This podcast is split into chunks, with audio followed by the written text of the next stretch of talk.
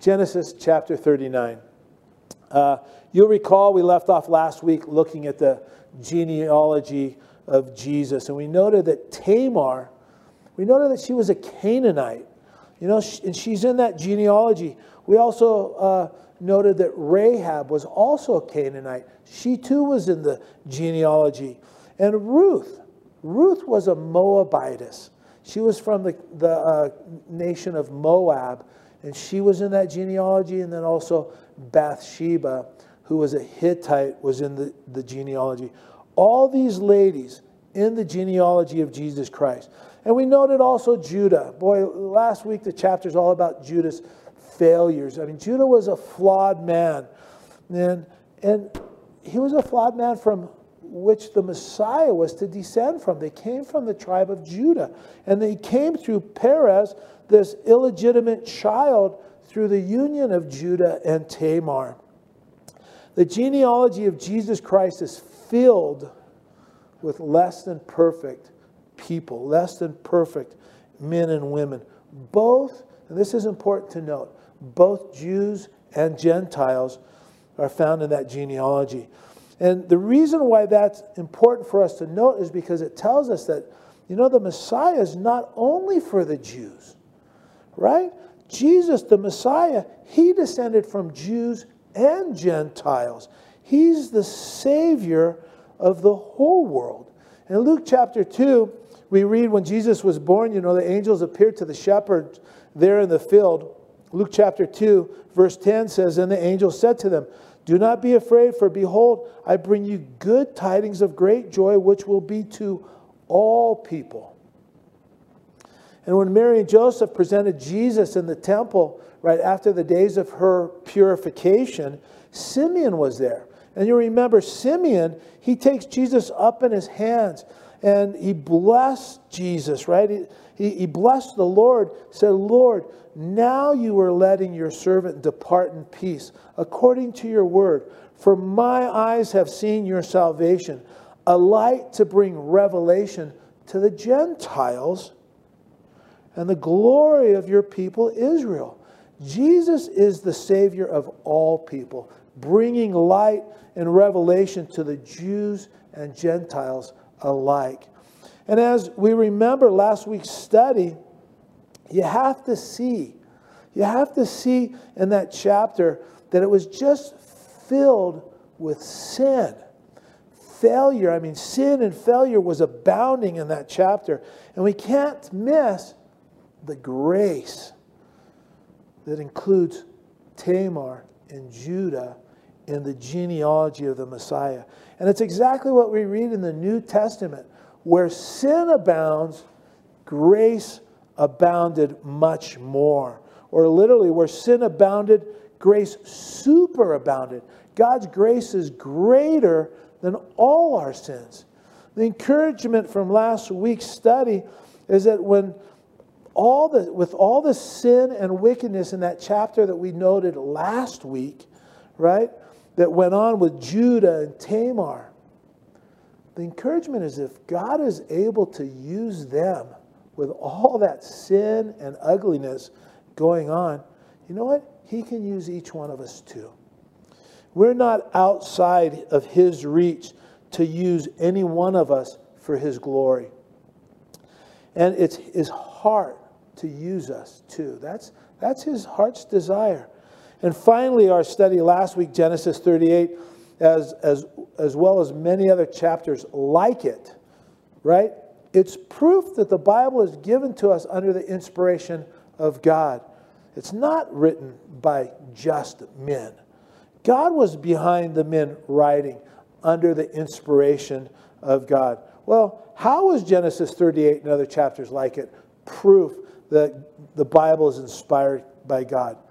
Because if it was written just by men, they would have glossed over the types of accounts that we read about in Genesis thirty-eight, right?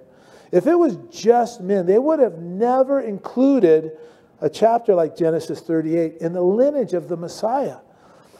Right? They would never write anything negative about the patriarchs or the, the nation of Israel if it was just written by men. Again, if it was written by men, they would not have shown the sin and wickedness of the heroes of the faith, right? So it proves that um, it is God who is writing and giving us these accounts. So that's the reason why these difficult, dark chapters are included in the Bible. And as I said last week, Genesis thirty-eight is in contrast to Genesis thirty-nine. We saw sin and wickedness uh, of Judah's life last week, and now we're going to contrast it with the integrity of Joseph's life this week. And what a contrast it is. So Genesis thirty-nine, verse one, we read, "Now Joseph had been taken down to Egypt, and Potiphar, an officer of Pharaoh, captain of the guard, an Egyptian, bought him from the Ishmaelites who had taken him down there." So Joseph is now very, very far away from home. He's now very, very far away from the dreams he had, right? He goes from being the favorite son of his father, right, to becoming a slave in a foreign land. And that's the bad news. But the good news we read in verse two, the Lord was with Joseph. We're going to read this phrase about Joseph over and over again as we go through this book. The Lord was with Joseph, and he was a successful man, and he was in the house of his master, the Egyptian. Joseph, now he's in the midst of this tremendous trial, hated by his brothers, thrown into a pit, sold into slavery, bought by this man named Potiphar, who's an officer of Pharaoh's army, maybe, or he's an officer, you know, overseer of Pharaoh's prisons, maybe. Either way, he's a very powerful man in Pharaoh's cabinet. I mean, this is, this is just a dark season in Joseph's life. And yet you read that the Lord was with Joseph. How encouraging is it to read that whatever trial or tribulation you're going through, that the Lord is with us, just like he's with Joseph. Maybe even tonight uh, you're in a dark season. Maybe tonight you're going through a difficult time. You know what? Be encouraged. Be encouraged. Just like it says the Lord is with, was with Joseph, the Lord is with you. He hasn't left you. He hasn't abandoned you, right? That's never going to happen. And it's a priceless thing. It's a priceless thing to know that the Lord is with us, right? As long as you know that God has not left you or forsaken you, then you know that his promises will come about in your life. They'll be fulfilled in your life. And uh, as long as you know that the Lord is with you, you know that you're going to be okay.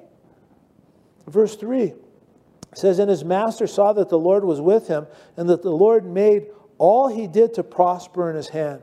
I mean, to me, that's just, that's just something amazing to read. I, I love it. Joseph's master, Potiphar, right, was able to see. He was able to see that the Lord was with Joseph, right? Isn't it such a wonderful thing when our witness is able to be seen by people around us? When it's seen and we don't even have to say anything. I mean, that's just amazing. It's wonderful. You know, I've been so blessed in the past when I've, I've had people come to me, people that, you know, I've never shared with, people that I've never, you know, hardly spoken to. And they've come to me and they've asked me, you know, a question, but they preface it, that question, by saying, you know, I know you're a Christian and I know you read the Bible. You know, I was wondering about, and then they lay out their question. I mean, it's such a blessing to me when people see in our lives that, that we're believers in Christ, you know, that we're walking with the Lord and that he's walking with us. It's a tremendous uh, witness, you know, to see his hand upon our life just by watching us. It's so encouraging to me. It's also a wonderful witness when people are able to see the Lord is with us. Potiphar, he saw the Lord was with Joseph and that the Lord made all that he did prosper in his hand. Verse four, so Joseph found favor in his sight and served him. Then he made him overseer of his house and all that he had put under and all that he had put under his authority. Here we've seen we, we have Joseph being faithful in the small things. He served Potiphar. Whatever Potiphar gave him to do, he served him faithfully. We're going to see in this chapter a number of different times, uh, a number of different things, right? But here we see the Lord is teaching Joseph to be a servant. The Lord is teaching Joseph to be faithful, even in the smallest things. And as Joseph was faithful in the small things, then he was promoted to oversee greater things. Ultimately, he's, he's promoted to that place where he's overseeing everything, right? Second to Pharaoh. But it all started out with being faithful in the small things that were entrusted to him. And this is a tremendous truth that's reflected in the Word in regards to lots of different issues, right? Especially our service to the Lord.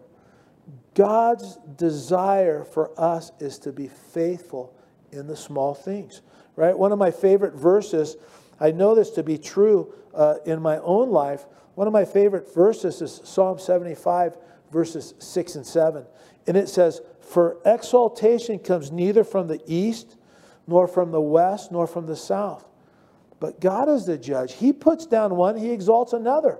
Promotion or exaltation comes from the Lord. And Jesus gave us this illustration in the parable of the talents. Matthew twenty-five, twenty-one, he said, right, "Well done, good and faithful servant. You were faithful over a few things. I will make you ruler over many things. Enter into the joy of the Lord." Again, the illustration is if we are faithful in the small things, God will entrust greater things to our care. You see this principle at work in Joseph's life as he's learning to be a servant. He's, he's learning to be faithful in small things, right, that the Lord had given him. He's just going to be faithful. He's going to serve faithfully. I think there are a lot of Christians out there who look at the small things and they think they don't matter, yet they matter to God. It's through the small things that the Lord teaches us to be servants. The small things are a big deal to the Lord. I think uh, that it's often where our hearts are tested the most too, right? In the small things. If we can be faithful in the small things, with the little things, with the few things that God gives us to do or God entrusts to us, then the Lord is going to use us in greater and greater things. But it first starts with the small things. That's where the testing occurs. The small things. That's our proving ground. Are we faithful with the little things? That's a question we should ask ourselves. Are we faithful with the little things? Will we be faithful with the things that the Lord gives us, even though they're not big things? I know these things have been true in my life. You know, I started out in ministry. I was asked to be an usher. And uh, I did coffee ministry after church for fifteen people. You know, I had one Mister Coffee coffee pot. It was wonderful. Then I was asked to lead a home fellowship. You know, I never led an organized Bible study before. I was scared to death. Um, I asked my best friend to do worship for me. And he never led worship before. He was scared to death. I mean, we were a great team. But as time passed, and I just faithfully served in that ministry and just gave it my all, you know, I was asked to lead the men's ministry. Then I was asked to lead an outreach, then a mission trip. Then we moved to, to Europe to teach in the Bible college and to plant churches. You know, when the Lord called us to move to Europe after a lot of prayer, I gave the men's ministry to my best friend who was faithful in doing the worship for me at our home fellowship. And you know what? Long story short, this is the way God worked it out, is now both of us. My friend Tim Lee, he's a pastor in, in Gilbert, Arizona. And I'm a pastor here in Truckee. Both of us are pastors here in the States, right? Um, that's amazing to me. And it's not, it has nothing to do with, you know, we're anybody special. In fact, well, I won't say Tim's a bigger knucklehead than me, but he's pretty close.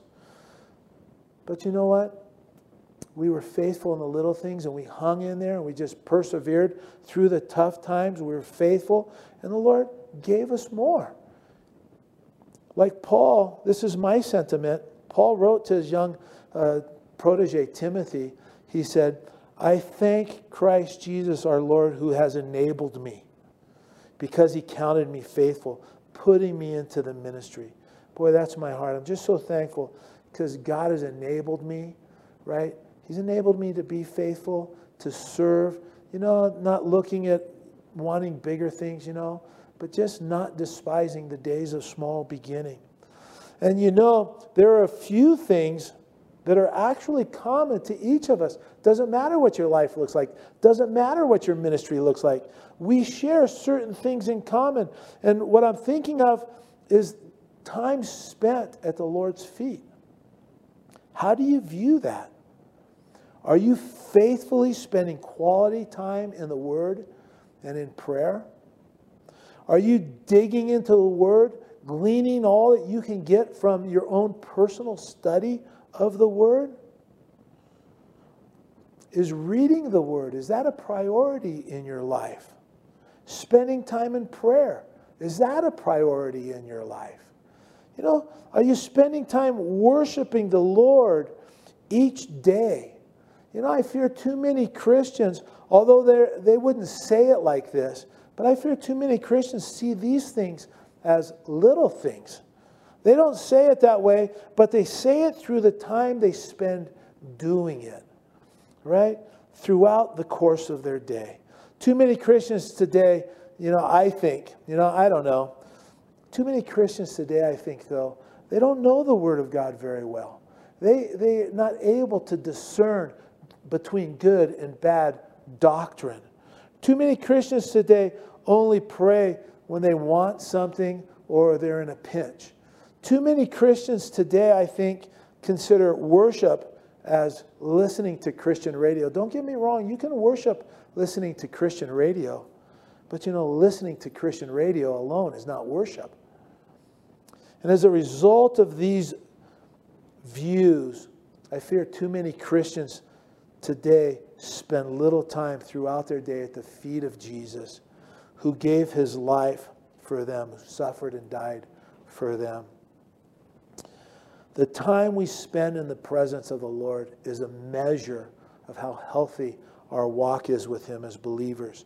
If we'll be faithful in these small things, reading the Word and becoming knowledgeable regarding God's Word, seeking the Lord with a whole heart in prayer, worshiping him uh, in spirit and truth in response to the love that he's demonstrated t- towards us, God will use us for greater things, right? The small things matter to the Lord. How we act at work. Are we a good witness, working hard? Are we slacking off at work? Are we trying to, you know, clock in on time? Or, you know what, it's no big deal if we're seven, eight, ten minutes late, whatever. So many Christians, I believe, you know, think these are little things. So many people today, they cheat on their taxes. They don't declare all their income. And they think of it as just a little thing. You know what? Everybody does it. It's no big deal. You know, the movies you're, you're watching, sure, it's rated R, but you know the storyline, it's really good.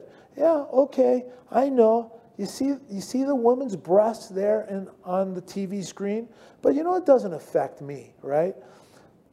Do you tell yourself that? That it's just a little thing? Those things are just little? Those things matter to the Lord. The Lord cannot, the Lord will not use us in greater things if we're not faithful with the little things, the small things. God was able to use Joseph, and the Lord promoted Joseph to be second only to Pharaoh because he was faithful in the small things. God is interested in the small things, and God wants us to be faithful with those little things he's entrusted to us. I know I've spent a lot of time on this, but maybe it's a word for you tonight.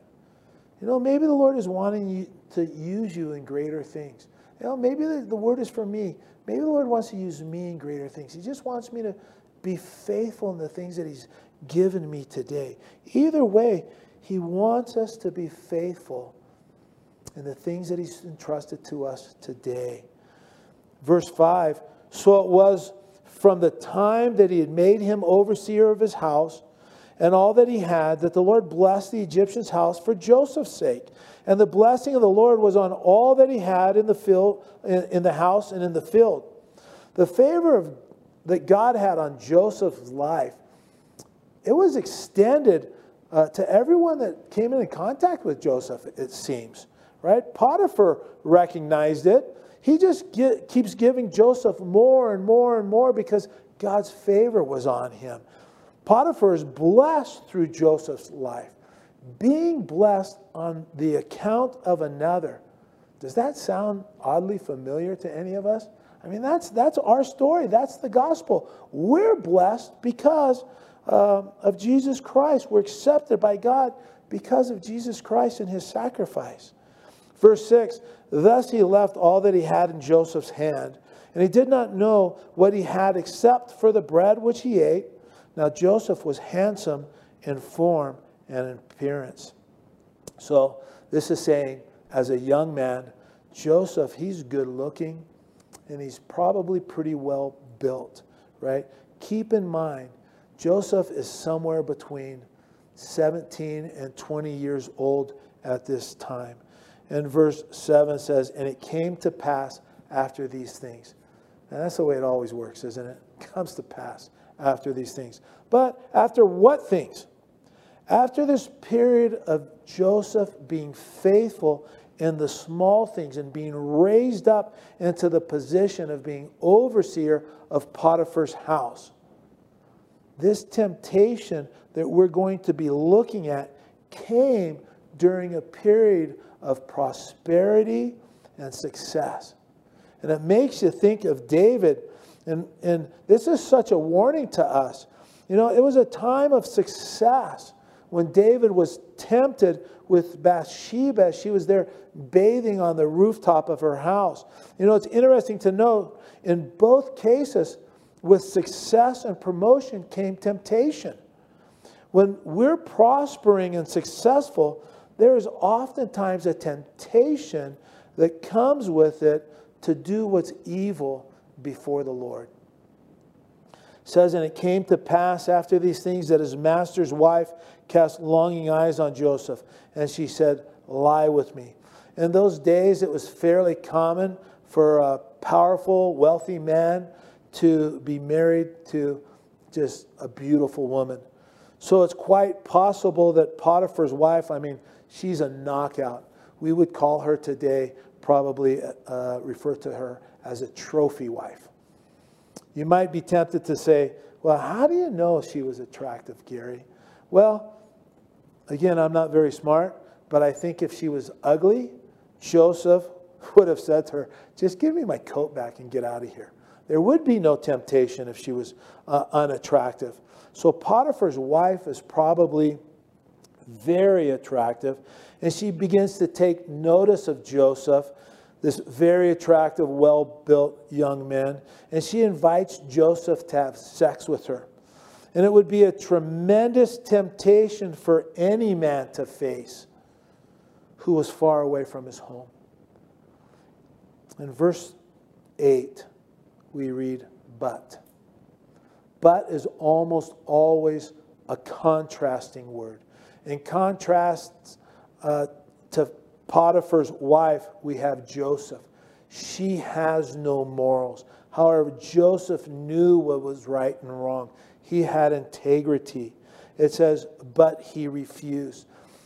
And I think that this story is so powerful for us as men.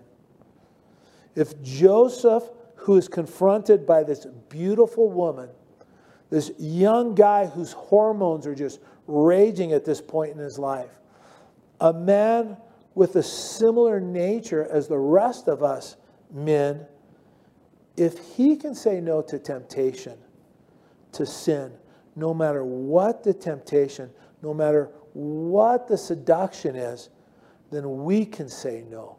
We can refuse to yield to temptation. And Joseph's life is a proof of that to us. Take a quick look at Romans chapter six, okay? Turn your Bibles. Keep your fingers here, Genesis chapter thirty-nine, but turn in your Bibles to Romans six. If you're not familiar with the book of Romans, you need to know that Romans is the heart of the New Testament. It's in Romans that we learn that all of us are sinners, and we're only saved by God's grace. Through faith in Jesus Christ, that's the only thing that makes us righteous, right? This is the message of Romans, that we've been freed from the penalty of sin because of our faith in Christ.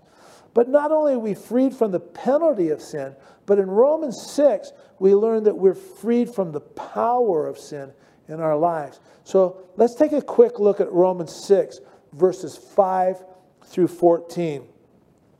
Verse five says, "For if we have been united together in the likeness of his death, certainly we also shall be in the likeness of his resurrection." Knowing this, this is something that we're to know as Christians. Knowing this, that our old man was crucified with him, that the body of sin might be done away with. That could be also be translated that it was rendered powerless, right? That we should no longer be slaves of sin. For he who has died has been freed from sin. Well, I've died with Christ. If you believe in Jesus Christ and he's your Savior, he's your master, you've died with Christ too. Galatians two twenty, I'll read it to you. It says, "I have been crucified with Christ. It's no longer I who live, but Christ lives in me. In the life which I now live in the flesh, I live by faith in the Son of God, who loved me and gave himself for me." Since I've put my faith in Christ, since we've put our faith in Christ, we've been crucified with Christ, freed from the penalty of sin. Jesus took my sin while he hung there on the cross, right? That's where my sin was judged. I'll never have to answer to God for my sin. But I've also been freed from the power of sin. I no longer have to live as a slave to sin. I no longer have to obey its every demand.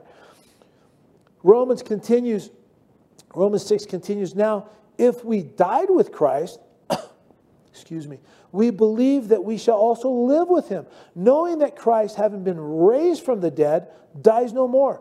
Death no longer has dominion over him. For the death that he died, he died to sin once for all. But the life that he lives, he lives to God.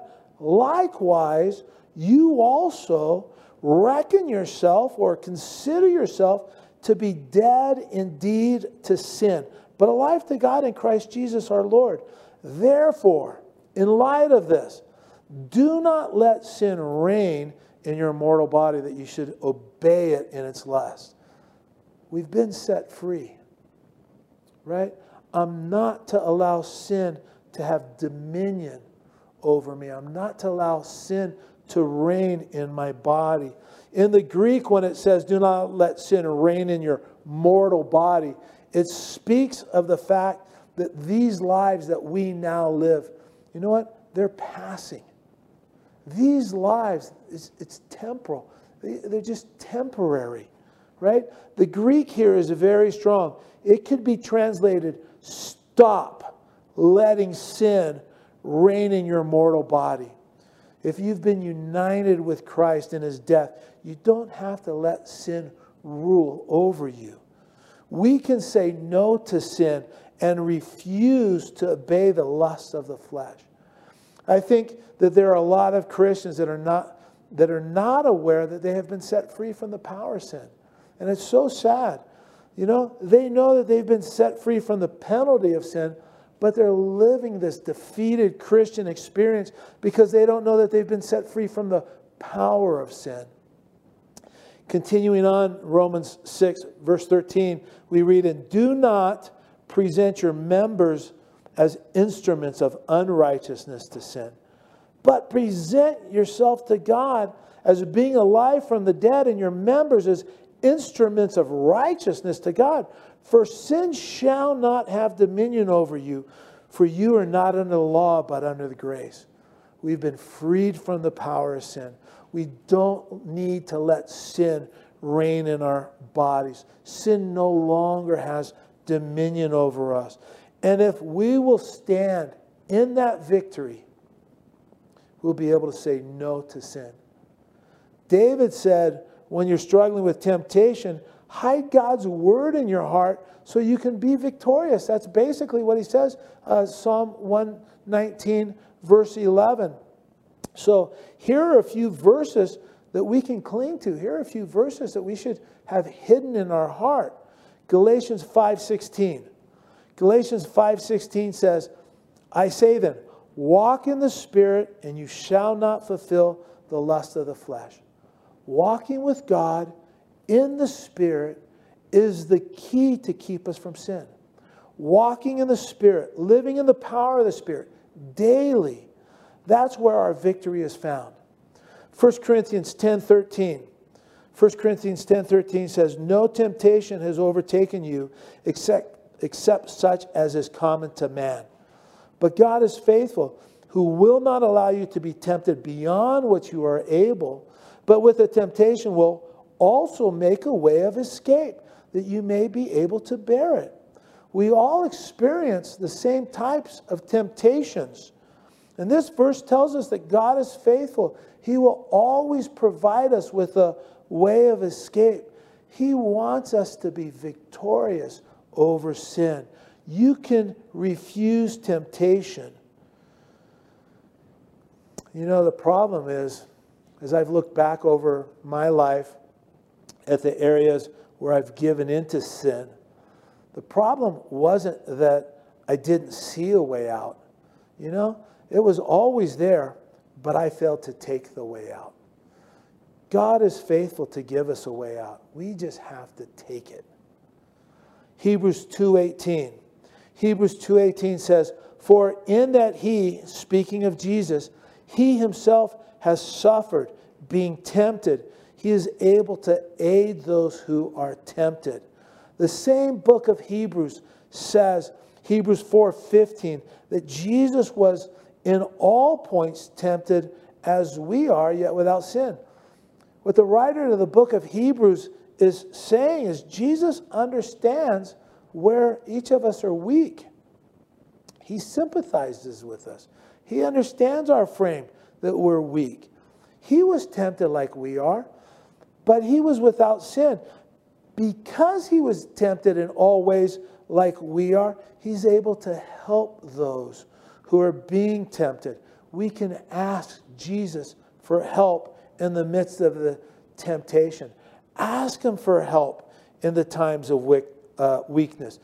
Don't live your life independent of Jesus Christ. If you're struggling with sin, ask him to help you. You know, it's not a sign of weakness to ask for help. Giving into sin, that's a sign of weakness, right? Be strong and ask Jesus to help you. James one twelve. James one twelve says, blessed is the man who endures temptation. It can also be translated, blessed is the man that perseveres, that stands up under and resists temptation. There's a blessing for each of us as we are resisting temptation. And the inference, again, it's that you can resist. You can stand up to temptation. And the pressure that uh, it's there to give into sin, you can say no to it. And you'll be blessed as you do it. That's what James says. God blessed Joseph. He raised him up. He raised him up a second to Pharaoh. He blessed him mightily. God will also, in a similar way, bless you and I as we resist temptation, as we stand up and say no to sin when it comes our way. Verse eight, but Joseph refused and said to his master's wife, look, my master does not know uh, what is with me in the house, and he has committed all things, uh, and he has committed all that he has to my hand.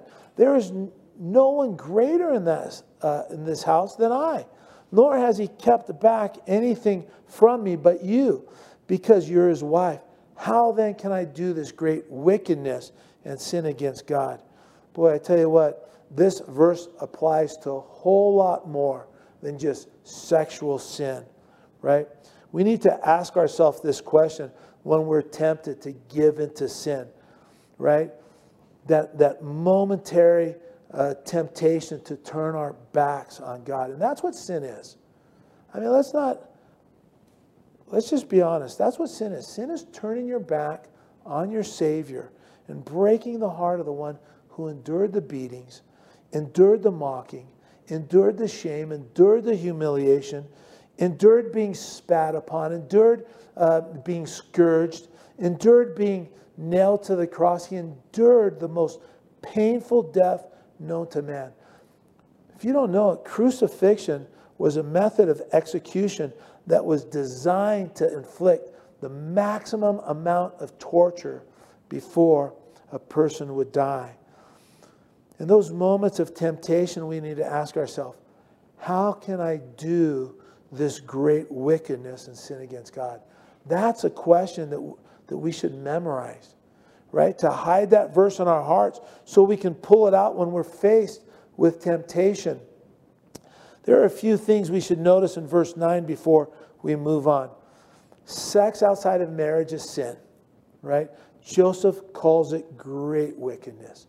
Joseph calls it sin.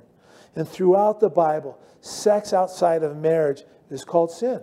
It's the teaching of the Bible from cover to cover. There's no escaping it. Secondly, sexual sin, like all sin, is primarily against God. Paul says that sex outside of marriage is to defraud the other person. It's taking advantage of them, right? First Thessalonians four, four through six, Paul says, "For this is the will of God, your sanctification, that you should abstain from sexual immorality, that each of you should know how to possess his own vessel in sanctification and honor, not in passion of lust like the Gentiles who do not know God, that no one should take advantage of and defraud his brother in this matter." And Paul goes on to say, "Therefore, he who rejects this does not reject man, but God, who has given us his Holy Spirit." Paul says, you reject this teaching. I mean, it's, it's not me that said it. You're not rejecting me. You reject his teaching, you're rejecting God, right? Paul says sexual sin is sin against the other party. Joseph would have sinned against God had he given into Potiphar's wife. He would have sinned against Potiphar. He would have sinned against Potiphar's wife. And not only that, First Corinthians six eighteen says, "Flee sexual immorality. Every sin that a man does is outside the body. But he who commits sexual immorality sins against his own body." Sexual sin is against others, but it's also a sin against yourself if that's what you engage in. But Joseph sees this sin primarily as against God. And David, he said exactly the same thing when he fell sexually sinning with Bathsheba. David says, Psalm fifty-one, three and four, "For I acknowledge uh, my transgressions, and my sin is always before me. Against you, you only have I sinned and done this evil in your sight." David sinned against Uriah. He sinned against Bathsheba. He sinned against Ahithophel. Ahithophel was Bathsheba's grandfather and one of David's key advisors. And David sinned against himself. But David saw that sin primarily as a sin against God. He went against God. He went against God's instructions for his life. For anyone who's listening, who's given into sexual sin, You need to, you need to acknowledge what you've done as great wickedness. You know, the culture that we live in, it doesn't see sexual sin as too terribly bad, right? Have you ever wondered why? Have you ever wondered how we got to that point, you know, where sexual sin is just like no big deal? Well, because in our culture, our, our culture, the world is telling us constantly that sexual sin, sin outside of marriage, it's, it's normal. It's natural. It's healthy. But sex outside of marriage is great wickedness, and it needs to be confessed as, as such. To confess simply means to agree with God. You need to see sex outside of marriage as God sees it. It's wrong. It's wickedness. It's sin against God. Well, how can sex outside of marriage be considered wickedness? I've been, I've been asked this many times. God invented sex. And if you just love your partner, right, how can it be bad? I tell you, if you're not aware of it, more and more our world through media primarily is being desensitized to the wickedness of sin. I mean, you see in more and more things on T V that you wouldn't have seen even ten years ago, fifteen years ago, certainly not twenty years ago. Slowly, television programs uh, that we allow to come into our home is working to conform us into the image of the world. And it's not only working to conform us, it's working to conform our kids into the, into the image of the world. Nearly every person uh, that watches a T V program nowadays is going to see a man or a woman having sex outside of marriage. And it's usually portrayed visually. I mean, it could be considered soft porn the way you see it sometimes. More and more you see gay and lesbian couples kissing, and they're portrayed as healthy and normal couples. People say today, you know, you can't help fall in love, you know, with who you fall in love with, right? I mean, it's out of your control. And I say, hey, don't buy into that. The Bible instructs us as believers not to be conformed to this world. We're not to let the world push us and press us into their mold. More and more Christians today don't see sexual immorality as great wickedness due to the constant propaganda that comes from the T V and the culture around us. We must, we must allow the Bible to shape our worldview, our opinions of the world, instead of allowing the world to shape our opinions about the Bible. If you've fallen into sexual sin, you need to know there's forgiveness. And if you'll confess it as what it is, right, the Lord will forgive you. The Lord will restore you. You know, if you just turn from your sin and turn to Him. The Lord restored David after he fell with Bathsheba. And God restored David, and David wrote, "Blessed is he whose transgression is forgiven, whose sin is covered. Blessed is the man whom the Lord does not impute iniquity." Psalm thirty-two, one through two. David says, it's such a blessing to be forgiven, to escape from under the weight of the shame and guilt that that sin brings into our lives. If you're practicing any kind of sin, confess it as wickedness and sin against God and be restored. Jesus isn't interested in condemning any of us. He wants to set us free. He wants to see you live in victory, saying no to sin. Verse ten, so it was when he spoke to Joseph, so it was as she spoke to Joseph day by day that he did not hear her, heed her, to lie with her or to be with her. Daily Joseph refused to give in to the temptation. He's a picture of a man who refused to give in. She said to him daily, day by day, she came to him and tempted him. You know, it's no different the way that any of us are tempted either, right? When Jesus gave his disciples the model prayer, he said, "In this manner pray, therefore, our Father in heaven, hallowed be your name. Your kingdom come, your will be done on earth as it is in heaven. Give us this day our daily bread," right? It teaches us that prayer is to be a daily event in our life, right? When Jesus taught his disciples to pray, he told them they were to be praying daily. And again, meaningful time, praying, seeking the Lord. Lord, provide for me this day. And he continued on in that model prayer, and forgive us our sins as we forgive our debtors, right? That's something that we should be praying about every single day, right? We're sinning against each other daily. You know, we sin and wrong others all the time. How many times do you hear people say that the church is full of hypocrites? How many times do you hear people say that they're disenchanted with the church because someone sinned against them? You know what? We should be forgiving and asking for forgiveness on a daily basis.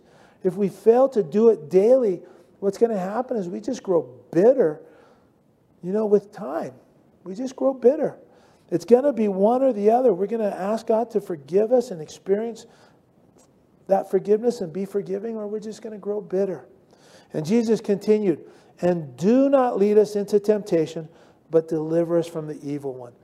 Temptation comes daily, and we need to be praying daily. Lord, protect me from temptation. Protect me from the ways I might be tempted and enticed to sin against you today. Right? Jesus said, watch and pray lest you enter, enter into temptation. The spirit is willing, but the flesh is weak. We need to be watching. We need to be paying attention to where temptations come into our lives. We need to respond in prayer. Jesus said we need to pray daily. Lord, protect me from sin and keep me from giving into it. And help me that I might escape and not sin against you. It says, so it was as she spoke to Joseph day by day that he did not heed her to lie with her or to be with her. Notice Joseph doesn't allow himself to even be with her. Some might say, well, that sounds legalistic. You know, I can't even be with her. You know, Joseph's not being legalistic, right? He's exercising wisdom. He didn't spend time in her presence because he didn't want to allow himself to be tempted by her. He was doing what we read about in the New Testament, Romans thirteen, fourteen.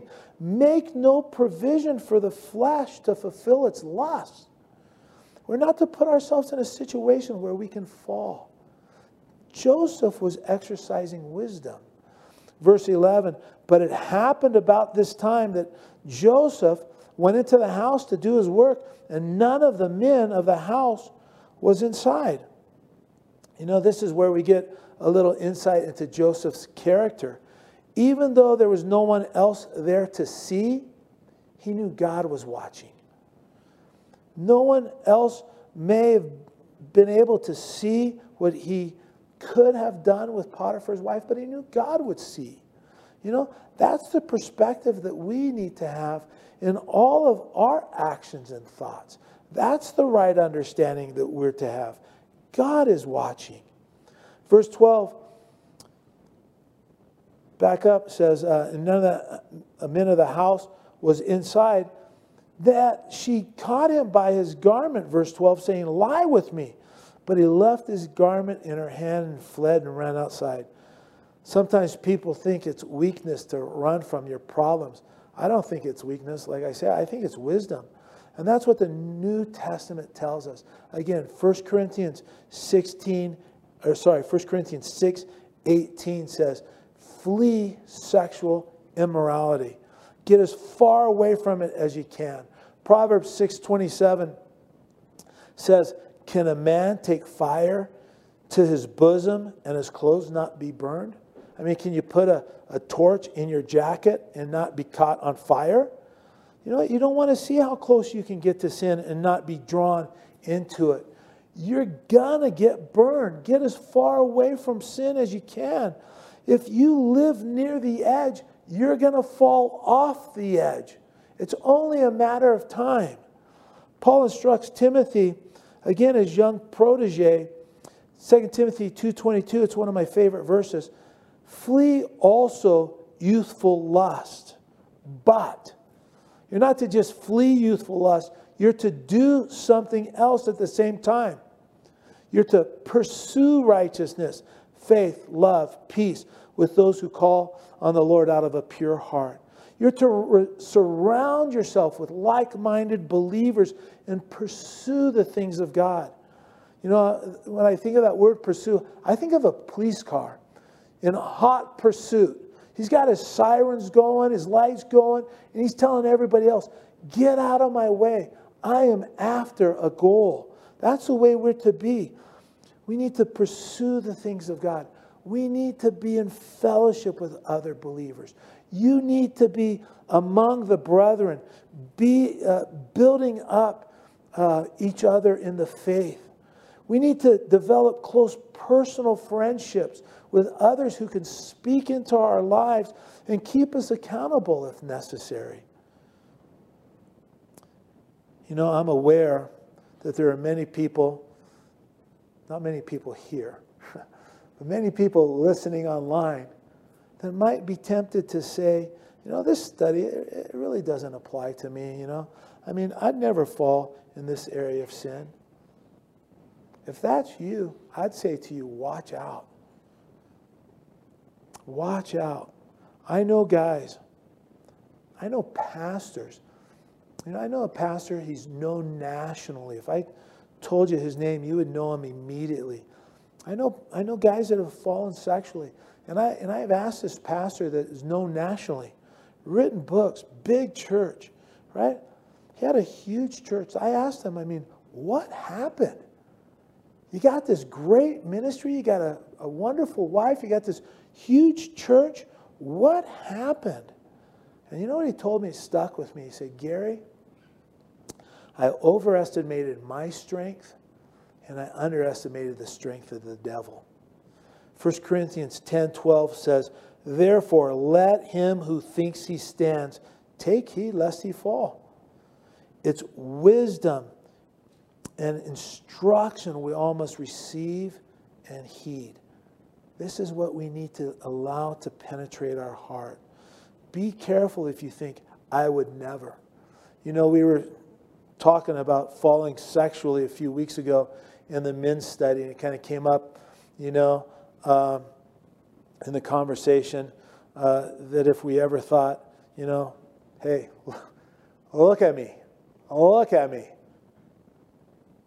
Seriously, what woman would go for this? You know what the answer was? A blind woman. You know what? Each of us need to be wise and understand that apart from Jesus Christ, we're no match for the devil, right? He's a deceiver. He is a liar. He is subtle. He was able to convince a third of the angels to turn their back on God. How powerful and clever is that? We need to understand that there is no sin.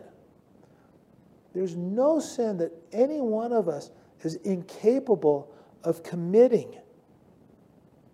And then we need to run to Jesus for help, keeping our eyes on him for strength, staying in his presence for protection. Verse thirteen, and so it was when she saw that, she, that he had left his garment in her hand and fled outside, that she called to the men of her house and spoke to them, saying, see, he has brought into us a Hebrew to mock us. He came in to me to lie with me, and I cried out with a loud voice. Here we get a glimpse of uh, this woman's character. Here, what we see her doing is bad-mouthing her husband. What she said, when she says, see, he is, uh, he has brought into us a Hebrew to mock us, she's referring to Potiphar. Verse fifteen, and it happened when he heard that I lifted my voice and cried out that he left his garment with me and fled and went outside. So she kept his garment with her until her master came home. Then she spoke to him uh, with words like these, saying, the Hebrew servant who you brought to come uh, into me, uh, came into me to mock me. So it happened, I lifted my voice and cried out that he left his garment with me and fled outside. So it was when his master heard the words which his wife spoke to him, saying, your servant did to me after this manner, that his anger was aroused. Then Joseph's master took him and put him into prison, a place where the king's prisoners were confined, and he was there in prison. I think when it says that his anger was aroused, I think his anger was aroused at his wife. Had he been angry with Joseph, he would have had Joseph killed, right? He needed to save face. She made this accusation public, and he was forced. He had to do something about it. So he had Joseph put into prison. And I think he knew exactly what kind of woman his wife was.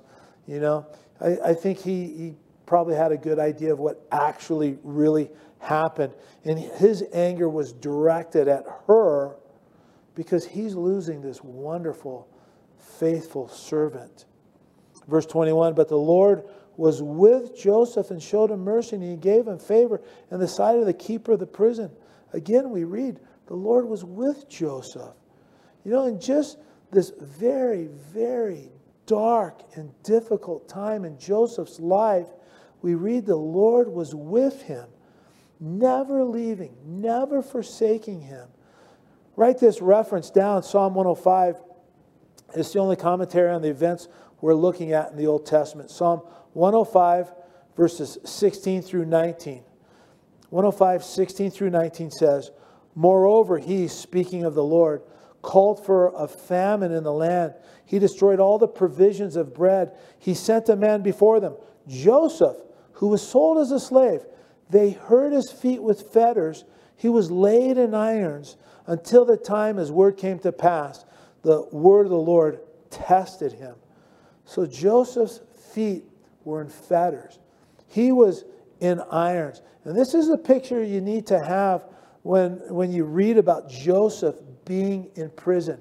You need to keep that in your mind, right? He was lied about, falsely accused. Now his feet, they're in fetters and he's in iron. Joseph, again, he's just this young kid and he's going through this dark, dark, heavy trial. But the Lord is with him. The Lord is with him.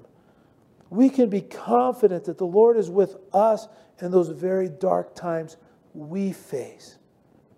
We can be confident. He's promised over and over again that he'll never leave us, that he'll never forsake us. Jesus said, Matthew twenty-eight, twenty, lo, I am with you always, even to the end of the age. Amen. No matter how dark it gets, no matter how hard it is, Jesus is with you. He will not abandon you. He is with you even to the end of the age when he comes again to receive you to himself. And until that time, you can count on him being right there by your side, seeing you through. Verse twenty-two, and the keeper of the prison committed to Joseph's hand, Joseph's hand all the prisoners who were in prison. Whatever they did there, it was his doing. The keeper of the prison did not look into anything that was under Joseph's authority because the Lord was with him. And whatever he did, the Lord made it prosper. Again, we read, the Lord was with him. Remember when you were a young kid and your mom would repeat every instruction over and over and over again? And then at the end, she would ask you to repeat back to her the instructions she just gave you. Repetition is how we learn. And the Lord has repeated this, that he was with Joseph at least four times in this chapter. I really think he's wanting something to sink deep into our hearts here.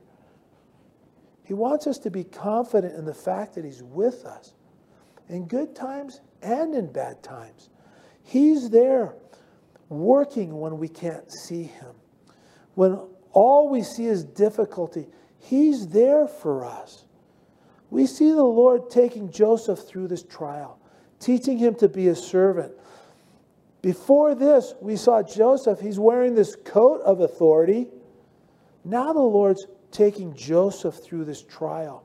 And Joseph is not suffering needlessly. He's learning things and gaining experiences. He's learning how to be a servant. He's learning how to be faithful in small things. He's learning how to exercise self-control by saying no to the temptations that are before him. And he's being fashioned through these sufferings. There he is. He's in this darkness, in this dungeon. He's in the fetters. He's in irons. God is not allowing Joseph to go through these hard times, these difficult things, needlessly.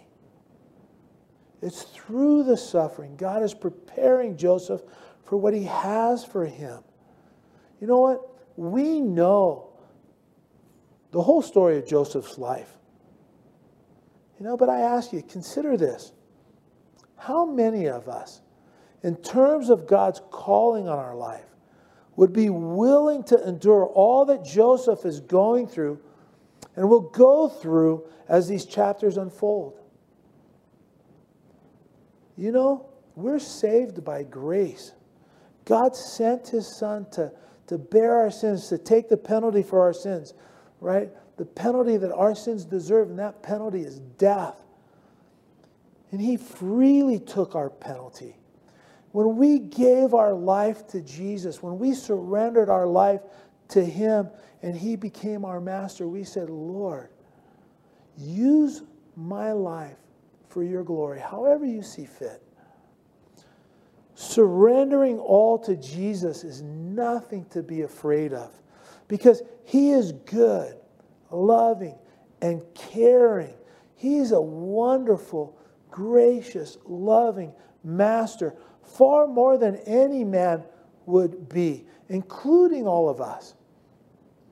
The promise of him never leaving or forsaking us, it's a precious promise. The promise of him receiving us to himself at the end of our lives makes every trial and tribulation that we face in this life worth it. I would have thrown my life away so many different ways. Apart from the Lord, the devil could have taken me out any number of ways. It would have been easy too. But the Lord saved me from things that are far and away worse, more worse than anything he will ever allow into my life. He will not do anything worse than what each of us would have done with ourselves had we not given our lives to him. He will only do better. And for that, he deserves our everything. All that we are, all that we ever hope to be, he's Lord. I know I'm just going a little bit long. This is it. You know what? I just wanted to share this quote. I have this quote in my Bible, and actually I don't know who, who said it, um, but it's a very precious quote to me.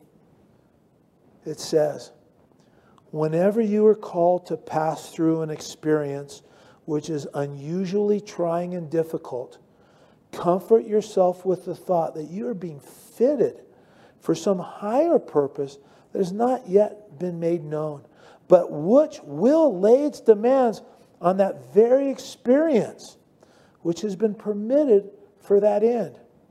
And when you look back on your life, you will see how all has been ordered to fit you to fulfill that ministry to others that would have been less worthily fulfilled had you been excused from the tears, the hardships, the privations of a single day. And you know what we're to do is we're to be brave. We're to be strong. We're to trust in the Lord. God is faithful, and he's worthy of our praise in every situation. He will never leave us. He will never forsake us. He's a good, good master. Let's pray. Father God, I do thank you so very much. Well, the Bible says to give thanks in all things. It's, it's not that we thank you for the trials in our life. Lord, we thank you in the midst of the trials, because you are good, because you are there with us, because you are carrying us through, because you are leading us to, uh, preparing us for greater things to bring glory to your name, Lord. I thank you so much for just your work in our lives. When we see it, when we don't see it, Lord, you're good. You're good. Father, for any brother and sister of mine out there that has fallen into sin, sexual sin, or some other type of sin, they're ashamed, they're embarrassed, Lord, give them the courage to run to you. Give them the courage to ask you for help, to ask you for forgiveness. Give them the courage to allow you to restore them, to clean them up and set them on the right path again.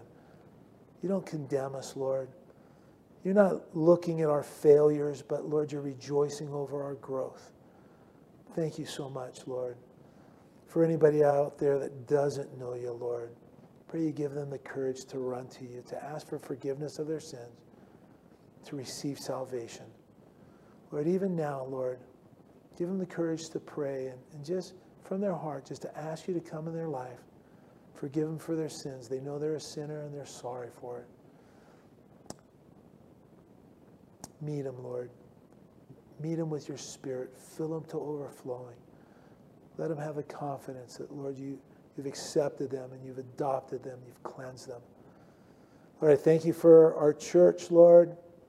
Thank you for, again, the technology to live stream on a snowy day. Lord, for everybody that's here, get us home safe, Lord. We give you praise. We give you glory. In your name, Jesus, amen.